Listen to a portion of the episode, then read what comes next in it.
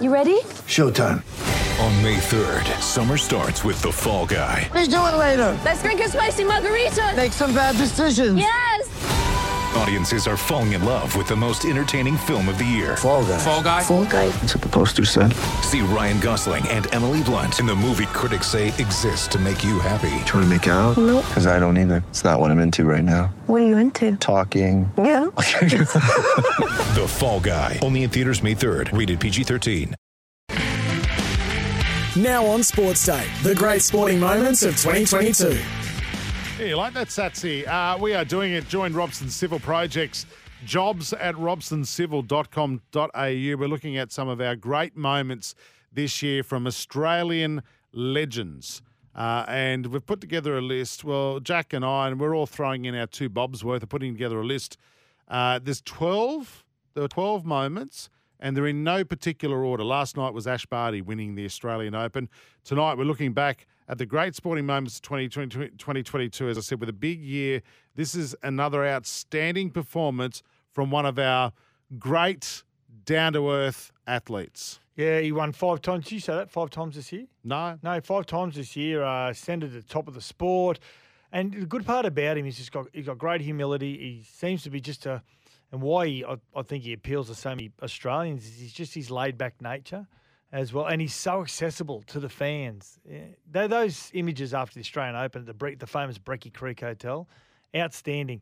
Um, in January, what he won the Sentry Tournament uh, of Champions in Hawaii, and uh, got was a 34 under par. yeah. Yeah, amazing. And he beat think- uh, Jon Rahm. I think he only had he only more one one putted more than one putted once or twice. Yeah, in the final round. yeah, yeah. And in the Players' Championship, he had eight one putts, final nine holes. Uh, and in the British Open, and you talk to a lot of golfers that play on the circuit. You know, the Masters, the green jacket is probably the most celebrated externally, but internally, a lot of the golfers want to win the Open, the Open Championship, the British Open. That's what he did. Uh, he, his final day, and he found himself in a little bit of a hole midway through that that final day. Um, but his his short game is putting. So much so, I was listening to uh, watching a, a golf show yesterday, and uh, two American golfing experts were saying they're talking about their longer. Who's the longest driver? ever- Who was the most accurate driver? What about the best second shot player of all time? And Tiger was a lot of a lot of them. Best putter of in the history of golf. And they said, "Oh, I believe this kid Cam Smith. By the time he's finished, he'll be our greatest putter of He's all worked time He's worked on it, in the game." It's not a fluke. Yeah, so an amazing. It was an amazing uh, four days to watch, especially to watch that that last day to get the claret jug. Uh, this is how it all wound up. Cam Smith has won the 150th Open. He is the champion golfer of the year. And with a score of 268, the winner of the gold medal and the champion golfer of the year is Cameron Smith. Yeah, well done, Cameron Smith, and a, a well-deserved winner to be nominated in our best moments of 2022. By the way, he capped off the year with a with a win at the Liv tournament in Chicago. Correct me if I'm right. Correct me if I'm right. I think it was the first Liv tournament he played in as well. After he signed that sure. monstrous 120 million dollar deal with uh, Liv Golf. Uh, and then, of course, he won the Australian Open, as you mentioned, uh, and dedicated that win to his grandmother, who walked the course with him I know. uh, in that last 18 holes. Amazing, isn't it? And then, from all reports, he actually donated the winnings to charity. And then she did a shoey.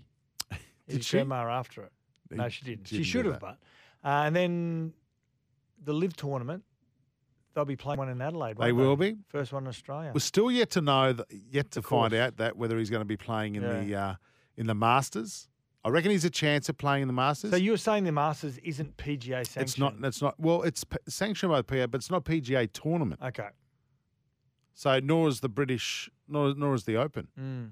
So there is. You got the USPGA and all those. Yeah, he Do won't be able feel as though in that?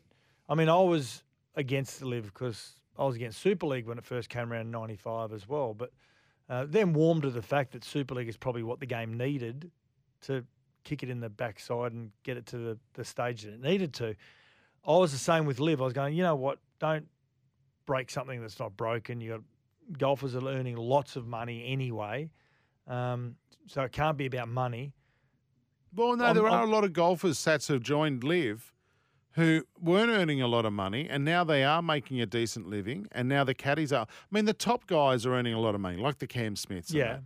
But there are. There It's are like pl- any sport. You got to work hard to get to a point where you are getting recognition and, and getting money. But there are young. You can't go- be given money just for the sake. No, of, no, but there are young Australian golfers now playing, finishing last and getting 180,000 US for finishing last. Whereas in the PGA, Mm. Is that like get- a, everyone gets a medal? No, No? no, it's not. And and but in the PGA, it's a lot less. It's actually a lot less money. It should Um, be a lot less money if you're coming last. And the caddies, I- I've got to tell you, a mate of mine was a caddy for Ian Baker Finch, right?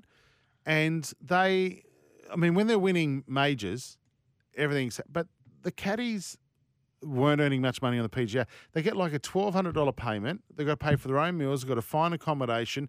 And if they win a tournament, they get 5% of the prize money, Yep. which is which is great if you win one. But if you're helping out a mate who's just turned pro and he's made it and he's finally got onto the PGA Tour, you're not earning a lot of money, mate.